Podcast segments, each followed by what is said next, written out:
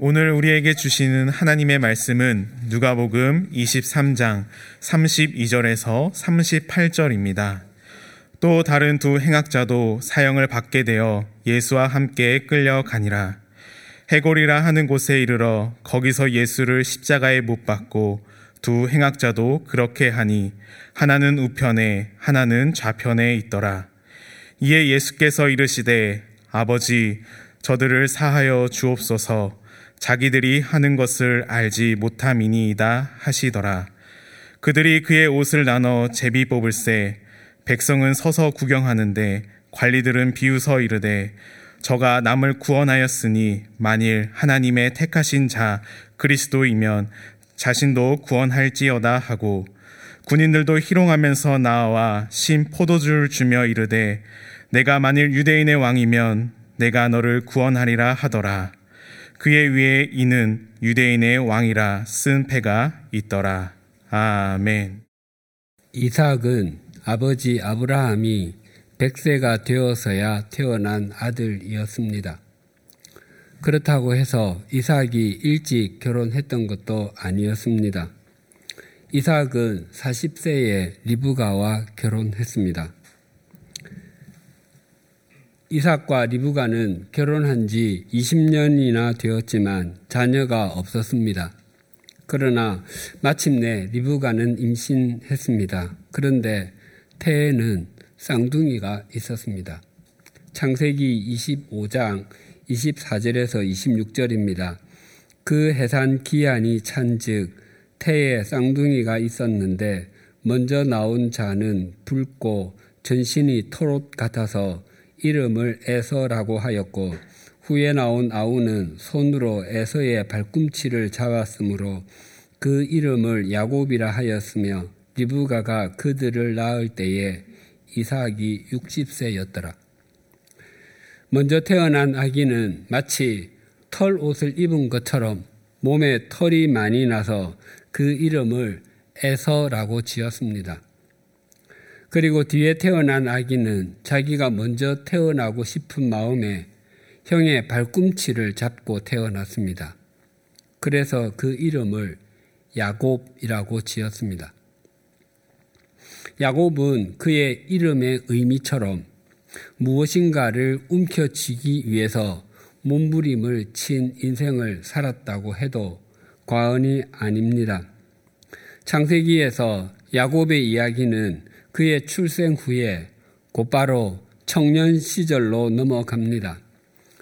쌍둥이형에서는 전문 사냥꾼이 되어 들판을 자기 집처럼 여겼고 야곱은 조용한 사람이라 집돌이 아니 장막돌이였습니다. 하지만 야곱은 형 에서가 가진 장자의 명분, 즉 마다들의 권리를 자신이 갖고 싶었습니다.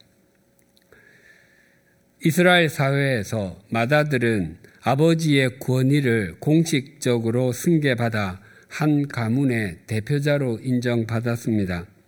그리고 마다들은 다른 형제들보다 유산을 두 배나 받았습니다. 하루는 야곱이 붉은 죽을 끓이고 있는데 에서가 허기진 채로 들에서 돌아와 그 붉은 죽을 먹고 싶다고 했습니다. 야곱, 그때 야곱은 형은 먼저 형이 가진 마다들의 권리를 나에게 파시오 라고 말했습니다. 그러자 에서는 지금 배가 고파 죽을 지경인데 마다들의 권리가 뭐 대단하다고 그래 라고 말하며 팔겠다고 했습니다. 죽 한 그릇에 마다들의 권리를 팔겠다는 것이 에서에게는 농담이었을지라도 야곱에게는 죽 한 그릇으로 마다들의 권리를 사겠다는 것이 진심이었습니다. 야곱은 마다들의 권리를 자신이 쥐었음을 떳떳하게 주장할 수는 없었지만 그래도 아버지가 마다들에게 하는 축복을 자신이 받아야 한다고 여겼습니다. 그래서 에서가 아버지 이삭이 좋아하는 별미를 만들기 위해 사냥하러 나간 사이에 어머니 리브가와 모의하고 염소 두 마리로 별미를 만들어 이삭에게 갖다 주었습니다. 리브가는 그 누구보다도 이삭의 입맛을 잘 알았을 것이고 그가 좋아하는 대로 별미를 만들 수 있었을 것입니다. 야곱은 염소 가죽을 손과 목덜미에 두르고서 맏아들 에서가 받아야 할 축복을 가로챘습니다. 또 야곱이 외삼촌 라반의 집에 도착하여 한 달 정도 지났을 때 두 사람은 야곱의 품삯에 대해서 논의했습니다. 야곱은 외삼촌의 두 딸 중에 마음에 들었던 작은 딸 라헬과의 결혼을 허락해 준다면 7년 동안 무임금으로 일하겠다고 했습니다. 야곱이 라헬을 사랑하는 마음이 얼마나 컸던지 그 7년이 며칠, 마치 7일과 같다고 했, 같았습니다. 그 후 야곱은 20년 동안 외삼촌의 집에서 일했고 그 생활을 마쳤을 때 아주 큰 부자가 되었습니다. 당시 부의 척도였던 양떼가 많았던 것은 물론이었고 남녀 종들과 당시 운반 수단인 낙타와 나귀도 많이 가지게 되었습니다. 후에 야곱이 형 에스를 만나기 위해 예물을 준비했는데 암염소 200마리, 수점소 20마리, 암양 200마리, 순양 20마리 등 여러 종류의 가축이 580마리나 될 정도였습니다. 그러니 실제로 소유한 가축은 그것보다 훨씬 더 많았을 것입니다. 이것이 야곱이 인생에서 소유하게 된 것, 움켜쥔 것들이라고 할 수 있습니다. 그런데 야곱이 움켜쥔 것 대신에 놓아야 했던 것도 적지 않았습니다. 야곱은 붉은 죽으로 에서가 가진 마다들의 권리를 가로챘고 아버지가 빌어주는 마다들의 축복을 받았지만 그 일로 이삭과 에서의 분노는 하늘을 찌를 듯 했습니다. 그래서 야곱은 더 이상 가족들과 함께 살 수 없어서 외삼촌, 즉 어머니의 오빠 라반이 사는 7, 800km나 떨어진 하란으로 가야 했습니다. 리브가는 야곱에게 내 형의 분노가 풀릴 때까지 너는 얼마 동안 외삼촌의 집에 머물러라 라고 말했지만 그 얼마 동안은 20년이 넘도록 이어졌습니다. 그리고 야곱이 하란을 떠나던 날이 자신을 편애한 어머니 리브가를 본 마지막 날이 되었고 대신 이삭은 에서를 편애했습니다. 결국 어머니의 임종도 지켜보지 못했습니다. 또한 야곱은 라헬을 사랑하여 결혼하기 위해서 지창금 대신 7년 동안 무임금으로 일했지만 결혼하고 아침에 일어나 보니 자신이 결혼한 사람은 라헬이 아니라 그의 언니 레아였습니다.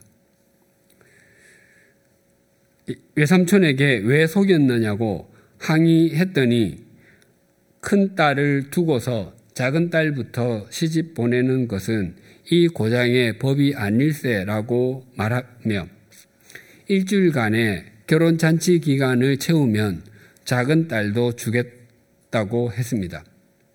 대신 또 7년 동안 무임금으로 일해야 한다고 했습니다.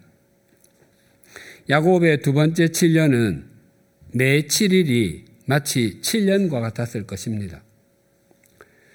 그리고 세월이 흘러 요셉이 형들의 모함으로 팔려갈 때 형들은 요셉의 채색 옷을 염소 피에 적신 후에 아버지 야곱에게 가지고 가서 아버지의 아들의 것이 아닌지 확인해 보게 했습니다.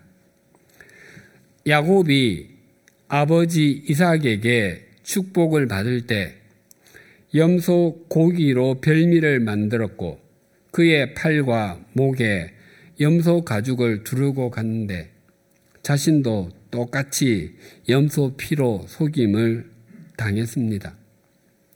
그때로부터 야곱은 요셉을 22년 동안 보지 못했습니다. 창세기에는 야곱의 인생에서 가장 중요한 터닝 포인트가 되는 장면이 있습니다. 창세기 32장 24절에서 28절입니다. 야곱은 홀로 남았더니 어떤 사람이 날이 새도록 야곱과 씨름하다가 자기가 야곱을 이기지 못함을 보고 그가 야곱의 허벅지 관절을 치매 야곱의 허벅지 관절이 그 사람과 씨름할 때에 어긋났더라. 그가 이르되 날이 새려 하니 나로 가게 하라. 야곱이 이르되 당신이 내게 축복하지 아니하면 가게 하지 아니하겠나이다. 그 사람이 그에게 이르되 내 이름이 무엇이냐? 그가 이르되 야곱이니이다. 그가 이르되 내 이름을 다시는 야곱이라 부를 것이 아니요 이스라엘이라 부를 것이니 이는 내가 하나님과 및 사람들과 겨루어 이겼음이니라.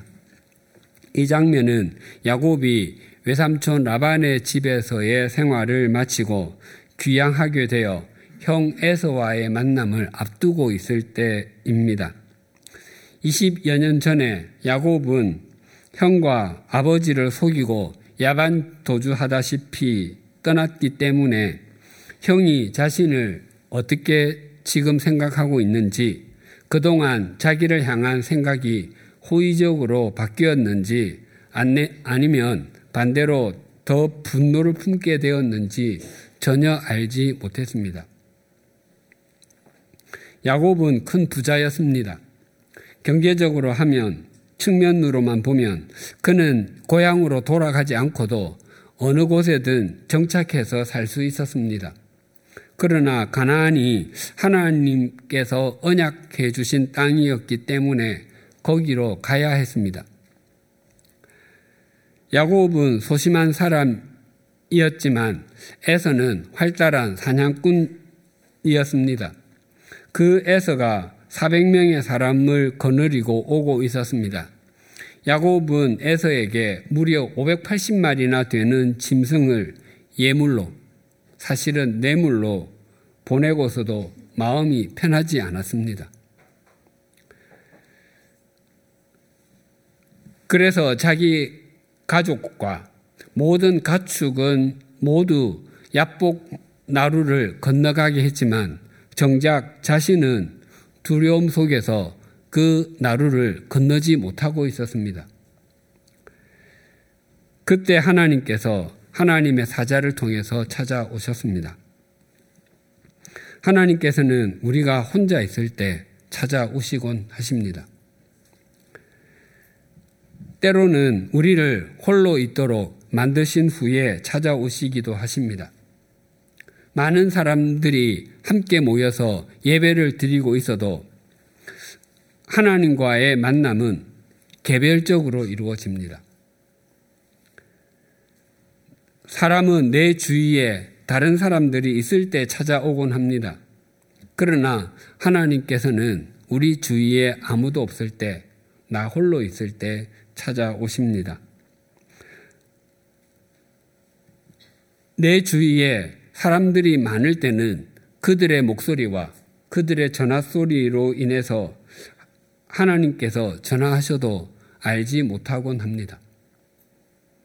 사람들은 다양한 컬러링으로 전화를 하지만 하나님께서는 진동으로 그것도 그 개인만 알아들을 수 있도록 전화하십니다. 그래서 나로 하여금 홀로 있게 한다는 느낌이 들면 하나님께서 나를 만나시려고 하는 것이 아닌가 하고 하나님께 예민하게 반응하는 것이 믿음의 지혜입니다. 마침내 하나님께서는 야곱에게 이스라엘이라는 새로운 이름을 지어 주셨습니다. 그의 본래 이름인 야곱은 발꿈치를 잡다 라는 뜻이었는데 이제는 이스라엘 하나님과 겨루어 이김이라는 의미를 주셨습니다. 지금까지는 자신의 인생에서 눈에 보기에 좋아 보이고 커 보이고 많아 보이는 것, 세속적 가치관의 시각으로 평가할 때 더 나아 보이는 것만을 붙잡았는데 이제는 하나님을 붙잡고 하나님께 붙들리는 인생을 사는 것이 가장 큰 은총이고 복이라는 사실을 깨닫게 된 것입니다. 오늘 본문에서도 우리가 본질적으로 무엇을 붙잡아야 하는지 그림을 보여주듯 아주 또렷하게 말씀하고 계십니다. 예수님께서는 두 범죄자와 함께 해골이라고 불리는 장소 골고다에서 십자가에 달려 계십니다. 예, 십자가에서 양 손과 발에 못이 박혔다는 것은 실제로 피가 떨어지고 있고 점점 죽어가고 있다는 의미입니다. 만약 우리 가족 중에 한 사람이나 아주 가까운 지인의 임종을 곁에서 보고 있다면 어떤 생각이 들겠습니까? 죽음은 죽어가는 사람에게는 물론이고 살아있는 사람에게도 가장 엄숙한 순간입니다. 죽음은 이 땅에서 상대를 육체의 눈으로 볼 수 있는 마지막 순간이기 때문입니다.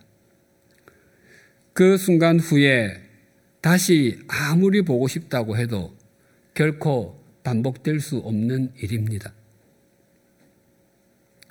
요즘은 소셜 미디어가 발달해서 온갖 장소, 온갖 상황을 만들어서 관심을 끌려고 합니다. 그래서 소셜 미디어는 점점 더 자극적이 되어 가고 점점 더 희극적이 되어 갑니다. 더 자극적인 상황, 더 희극적인 상황을 인위적으로 만들기 위해서 내용을 조작하는 일도 흔하게 일어나고 있습니다.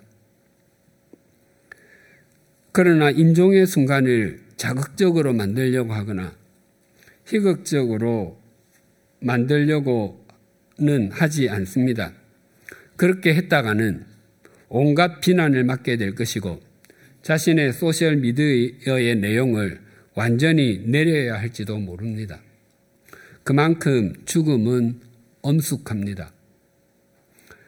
지금 해골의 언덕 골고다에는 세 사람이 죽어가고 있습니다. 시간이 흐를, 흐를수록 호흡이 점점 더 옅어져 가고 있습니다. 그렇다면 그날 그 시각 그 상황에서 골고다는 굉장히 엄숙할 수밖에 없습니다. 그래서 예수님께서도 하나님을 향해 이렇게 기도를 올리셨습니다. 오늘 본문 34절 상반절이 이렇게 증가합니다. 이에 예수께서 이르시되 아버지 저들을 사하여 주옵소서 자기들이 하는 것을 알지 못함이니이다 하시더라. 죽음을 목전에 두신 예수님께서는 아버지 저 사람들을 용서해 주십시오. 저 사람들은 자기네가 무슨 일을 하고 있는지 알지 못합니다라고 기도하셨습니다. 이것이 예수님께서 십자가 위에서 하셨던 일곱 말씀, 즉 가상칠언 중에서 첫 번째 하신 말씀이라고 지난주에 말씀드렸습니다. 우리 각자가 우리의 임종, 우리가 이 땅에서 마지막 숨을 내어 쉴 때를 몇 시간 앞두고 있다고 가정해 보십시다. 우리 주위에는 사랑하는 가족들, 오랫동안 친분을 나누었던 친척들, 지인들이 있습니다. 그때 그 사람들에게 어떤 말을 남기려고 하겠습니까? 아마 꼭 하고 싶은 말, 정말 당부하고 싶은 말, 가장 중요하다고 생각되는 말을 하려고 할 것입니다. 아마 시간이 더 지날수록 기력은 더 쇠해져 갈 것이고 정신 또한 더 혼미해져 갈 것이므로 기력이 조금이라도 더 있을 때, 정신이 조금이라도 더 맑을 때 더 중요한 말을 하려고 할 것입니다. 그래서 예수님의 가상 칠언 중에서 가장 중요하게 여겨야 하는 말씀이 첫 번째 말씀입니다. 그것이 예수님께는 용서였습니다. 예수님께서는 이것을 위해서 이 땅에 오셨고 이것을 위해서 십자가에서 달려 피를 흘리고 계십니다. 예수님께서는 사람들의 사람들이 인생에서 아무리 많은 것을 갖게 되어도 아무리 높은 자리에 앉게 되어도 수없이 많은 것을 누려도 하나님 아버지의 용서하심을 받지 못한다면 그 인생이 해골의 골짜기, 골고다인 것을 알고 계십니다. 그래서 그 유한한 인생을 영원한 인생으로 바꾸어 주시기 위해서 십자가에서 피를 흘리시며 인간을 용서해 주시기를 하나님 아버지께 강구하고 계시는 것입니다. 이처럼 상황이 이렇게 엄숙하게 진행되고 있고 예수님께서도 가장 중요하고도 가장 진지한 기도를 하나님께 드리고 있습니다. 그렇다면 그날의 골고다의 언덕은 엄숙과 수견의 현장이어야 합니다. 그런데 실제는 전혀 그렇지 않았습니다. 34절 하반절이 이렇게 증가합니다. 그들이 그의 옷을 나누어 제비 뽑을세. 지난주에도 말씀드렸지만 종교 지도자들과 유대인 무리는 온갖 말과 행동으로 예수님을 조롱했습니다. 군인들도 예수님을 비롯한 세 사람이 죽어가는 현장에서 예수님의 옷을 나누어 갖겠다고 제비를 뽑는 짓거리를 하고 있습니다. 요한복음은 이 부분을 좀 더 상세히 묘사합니다. 요한복음 19장 23절과 24절 상반절입니다. 군인들이 예수를 십자가에 못 박고 그의 옷을 취하여 네 깃에 나누어 각각 한 깃씩 얻고 속옷도 취하니 이 속옷은 호지 아니하고 위에서부터 통으로 짠 것이라 군인들이 서로 말하되 이것을 찢지 말고 누가 얻나 제비 뽑자 하니 당시 로마 제국의 군인들은 커터니온이라고 하여 네 명이 한 조를 이루어 행동하는 것이 일반적이었습니다. 초대 교회 때 야고보 사도가 순교하고 베드로 사도마저 투옥되어 있을 때에도 군인들이 그를 지켰는데 군인 4명씩 네조로 편성하여 각각 6시간씩 하루 24시간을 돌아가면서 지켰습니다. 그래서 예수님을 십자가에 못 박아 사형을 집행할 때도 군인 4명이 한조가 되어 행동했고 사형당하는 죄수의 유류품은 집행하는 군인들의 몫으로 인정해 주었습니다. 그래서 예수님을 못 박은 4명의 군인들은 먼저 예수님의 옷을 나누어 갖고 있는 것입니다. 그런데 군인들이 예수님의 옷을 네 깃에 나누어 한 기씩 얻었다라고 하는데 예수님의 옷을 마치 네 조각으로 나누어 한 조각씩 가졌다는 의미로 들리기도 합니다. 그러나 같은 장면을 묘사하는 마가복음에는 그 옷을 나눌 새 누가 어느 것을 가질까 하여 제비를 뽑더라라고 증거하는 것으로 보아 그런 의미는 아님을 알게 됩니다. 당시 일반 유대인들의 외출 복장은 어, 속옷을 입었고 그 위에 겉옷, 그 옷을 묶는 천으로 된 허리띠, 머리를 두르는 두건, 그리고 샌들이었습니다. 그래서 군인 4명이 우선 예수님의 겉옷과 허리띠, 두건, 샌들 중에서 이 네 가지를 두고 각각 어떤 것을 차지할 것인지를 제비를 뽑아서 순서대로 하나씩 챙긴 것입니다. 그러고도 하나가 더 남아 있었는데 예수님의 속옷이었습니다. 이 속옷은 하나의 천으로 만든 것이었습니다. 당시의 직조 기술로는 큰 천을 만드는 것이 쉬운 일이 아니었습니다. 그래서 큰 천을 만들 때는 거의 대부분 작은 천들을 이어 만든 조각보였습니다. 그러나 이 하나의 천으로 만든 이 속옷은 키톤이라고 하는데 주로 아주 부유한 일반인들이 입거나 제사장들이 주로 입었습니다. 이 옷은 상당한 값을 주어야 하는 것이었습니다. 어쩌면 이 옷은 예수님께서 마지막 때를 위해서 준비해 주셨던 것인지도 모릅니다.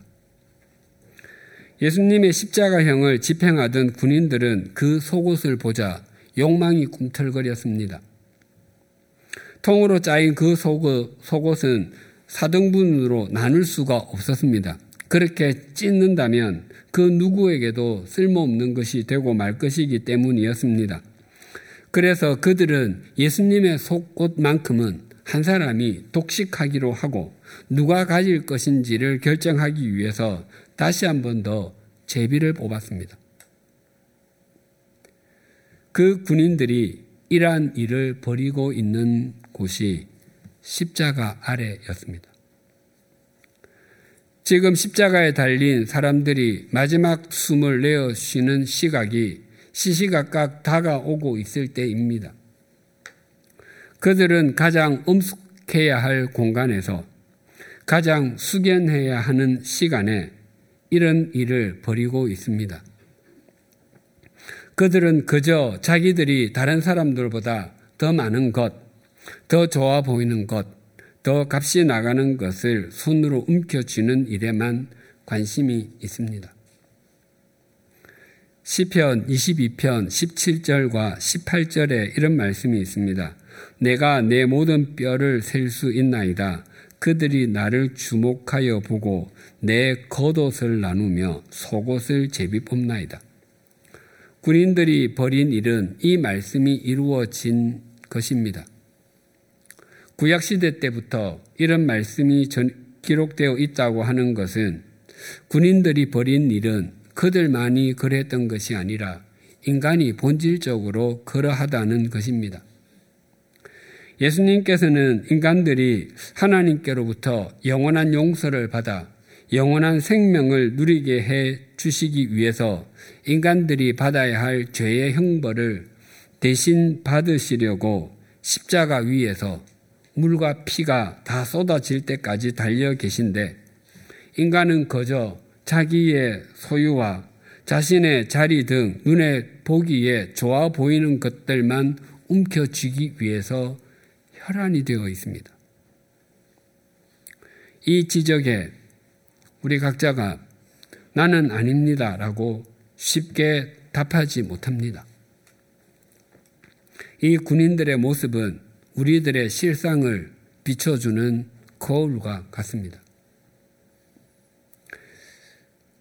다시 한 번 더 생각해 보면 이 군인들이 예수님의 겉옷과 속옷을 나누어 가질 수 있는 권리를 가졌던 이유는 무엇입니까?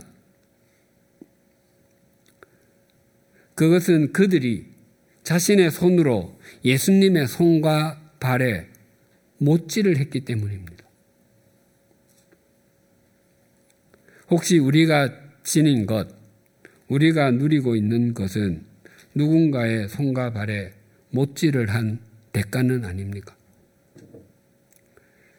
누군가의 가슴에 또 누군가의 삶에 대못을 박았기 때문은 아닙니까? 그네 군인들이 각각 취했던 겉옷, 두건, 허리띠, 샌들이 실제적으로 어떤 도움이 되었겠습니까? 예수님께서 입으셨던 것은 당시 왕족이나 귀족 또는 최상위 계층의 사람들이 입었던 것이 아니었습니다. 갈릴리에 평범한 사람들이 입었던 것입니다. 당시의 목수는 오늘날의 목수와 달랐습니다. 자기 소유의 고정된 일터는 없었고 이 마을과 저 마을, 동쪽에서 열리는 장터와 서쪽에서 열리는 장터를 돌아다니는 장돌림처럼 사람들의 그 무서, 부서진 문짝도 고쳐주고 도구도 만들어 주거나 수선해 주는 사람이었습니다. 그러니 예수님께서 입으셨던 옷이 소위 명품이었을 리가 없습니다. 게다가 예수님께서는 빌라도 총독의 관저에서 심한 채찍질을 당하셨을 뿐만 아니라 가시관을 쓰셨고 십자가를 구레네 시몬이 대신 져 줄 때까지 십자가를 치고 걸으셨습니다. 그래서 예수님의 옷에는 여기저기 피가 묻어 있었을 것이고 땀에 쩔어 있었을 것입니다. 그것을 가지고 가봐야 별 도움이 되지 않았을 것입니다.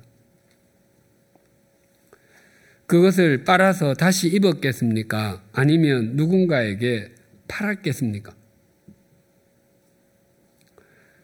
우리가 지금 가지고 있고, 우리가 지금 누리고 있는 것, 것에는 어떤 가치가 있습니까? 아마 그날 내 군인들 중에서 가장 좋아했을 사람은 통으로 짠 예수님의 속옷을 차지하게 된 군인이었을 것입니다. 예수님의 속옷을 두고 내 군인들이 제비뽑기 했을 때 걸릴 확률이 25%인데 그 확률이 자기에게 100%가 되었을 때 얼마나 기뻤겠습니까? 그 옷을 움켜쥐고 기뻐서 펄쩍펄쩍 뛰었을지도 모릅니다. 하지만 그것은 그 속옷을 움켜쥐려고 예수님을 발가벗겨 가장 수치스럽게 만들어 놓은 결과입니다.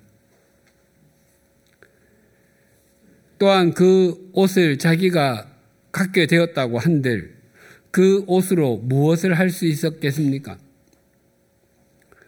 집 안 한쪽 구석에 두고 그날의 재수, 그날의 행운을 떠올리는 매개체로 삼다가 어느 순간에 잊히거나 버려지고 말았을 것입니다. 우리가 지금 힘을 다해 쥐고 있는 것 중에서 마지막 숨을 쉬는 내어 쉬는 순간까지 의미 있고 가치 있는 것은 무엇입니까? 이 군인들은 지금까지 이 땅에서 살아온 모든 사람들과 또한 앞으로 살아갈 모든 사람들을 통틀어 예수 그리스도의 마지막 순간을 가장 가까이에서 만난 사람들입니다. 그들 가장 가까이에 계신 분이 천지 만물을 지으신 창조주이시고 영원한 생명을 주시는 구원자이십니다. 자신들의 죄를 용서해 주시기 위해서 대속의 피를 흘리고 계십니다. 그분의 마지막 순간을 뵙는 것은 특별한 은총입니다. 그러나 그들은 거기에서 생명이 아니라 천 조각에 집착하고 있고 그들이 예수 그리스도 구원자 곁에서 얻은 것은 영원한 생명이나 영원한 하나님의 나라가 아니라 유한하기 짝이 없는 천 조각이었습니다. 군인들은 예수님의 옷을 움켜쥐기 위해서 혈안이 되어 있었지만 또 다른 의미로 예수님의 옷을 쥔 사람이 누가, 누가 복음 8장에 나옵니다. 누가복음 8장 43절에서 48절입니다. 이에 열두 해를 혈루증으로 앓는 중에 아무에게도 고침을 받지 못하던 여자가 예수의 뒤로 와서 그의 옷가에 손을 대니 혈루증이 즉시 그쳤더라. 예수께서 이르시되 내게 손을 댄 자가 누구냐 하시니 다 아니라 할 때에 베드로가 이르되 주여 무리가 밀려들어 미나이다.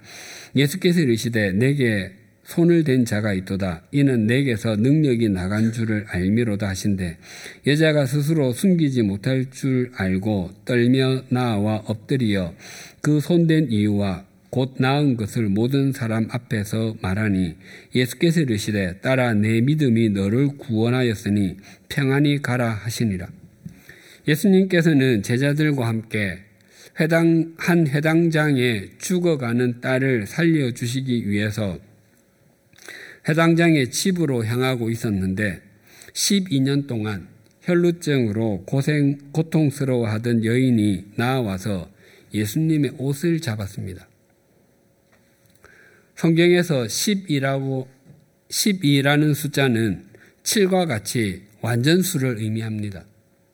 그래서 그가 병을 앓았던 세월이 12년이라고 하는 것은 물리적인 기간을 의미하기도 하지만 극한의 고통의 시간을 보내었음을 의미하기도 합니다.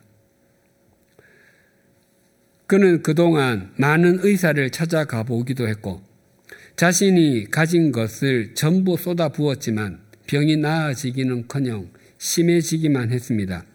그가 겪었을 좌절과 절망이 고스란히 느껴집니다. 그 여인이 예수님에 관한 이야기를 들었습니다. 아마 한센 병자와 뇌졸중 환자, 백부장의 종을 고쳐주신 이야기를 비롯하여 나인성 과부의 아들을 살려주셨다는 이야기 등을 들었을 것입니다. 그가 예수님의 뒤로 와서 예수님의 옷가에 손을 대었더니 혈루증이 즉시 그쳤습니다. 당시 혈루증은 격리의 대상이라 떳떳하게 앞으로 나아가지 못하고 예수님의 뒤로 갔던 것입니다. 그때 예수님께서 내게 손을 댄 사람이 누구냐라고 물으셨습니다. 서로 모른다고 고개를 가로젓고 있을 때 베드로가 선생님, 무리가 선생님을 애워싸서 밀치고 있습니다라고 답했습니다. 즉, 운집한 많은 사람으로 인해서 누군가의 손이 닿은 것이라고 답한 것입니다. 그러나 예수님께서는 밀려서 내 옷에 손이 닿은 사람 말고 목적과 믿음을 가지고 만진 사람이 있다고 말씀하셨습니다.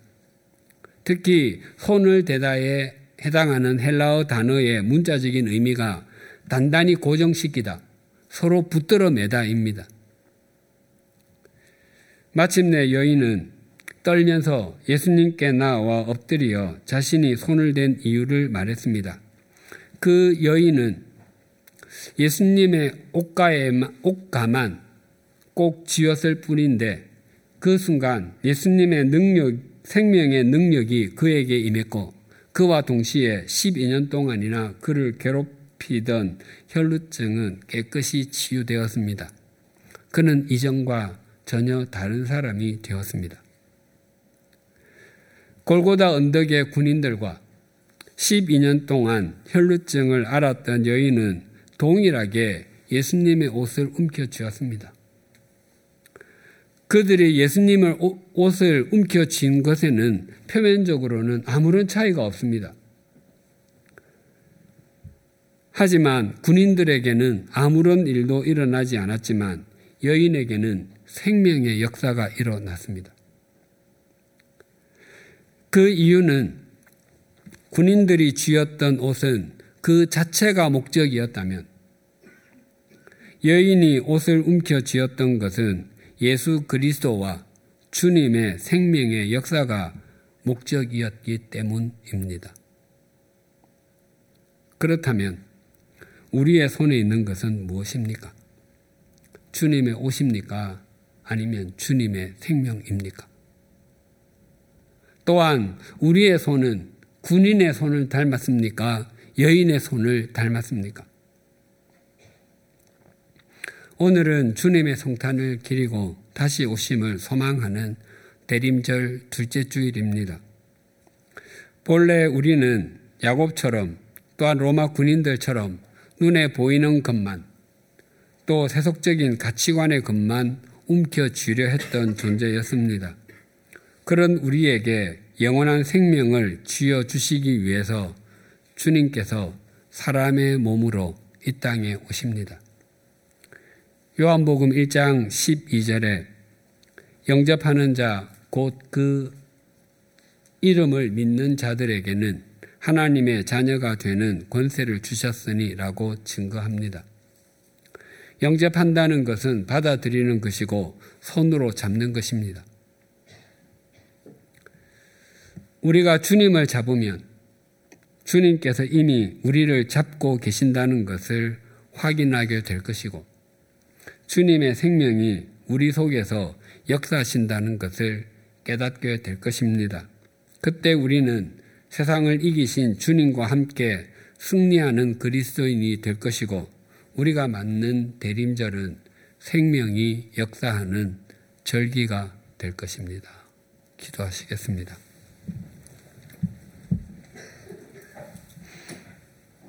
하나님 아버지, 우리는 무엇인가를 쥐고 있습니다. 우리가 쥐고 있는 것을 잘 돌아보게 하여 주시옵소서. 우리가 쥐지 말아야 할 것, 쥐지 않아도 될 것, 쥐어도 유한하기 짝이 없는 것들을 쥐고서 기뻐하거나 그런 것들을 쥐지 못했다고 해서 슬퍼하지 않게 하여 주시옵소서. 우리가 쥐려고 하는 것이 영원한 생명과 하나님의 나라 진리이게 하여 주시옵소서. 우리가 그것을 쥐고 있고 또한 그것에 의해 쥐어져 있음이 우리의 참 기쁨이게 하여 주시옵소서. 대림절 둘째 주일을 맞아 골고다 언덕에서 주님 곁에 있으면서도 진리와 생명과는 전혀 무관한 로마 군인들을 우리의 반면 교사로 삼아 그저 주님의 옷만 움켜쥐는 것을 목적 삼는 삶에 마침표를 찍게 하여 주시옵소서. 또한 12년 동안이나 혈루증을 알아 모든 것을 놓아야 했을지라도 주님과 주님의 생명의 능력을 목적 삼고 있는 힘을 다해 주님의 옷을 쥐었던 여인을 우리의 정면 교사로 삼아 영원한 것을 쥐는 것의 의미와 가치를 되새기게 하여 주시옵소서. 그리하여 우리 모두가 주님 안에서 그리고 주님과 함께 승리하는 그리스도인이 되게 하시고 우리가 맞고 있는 대림절이 생명의 절기가 되게 하여 주시옵소서 예수님의 이름으로 기도드립니다. 아멘.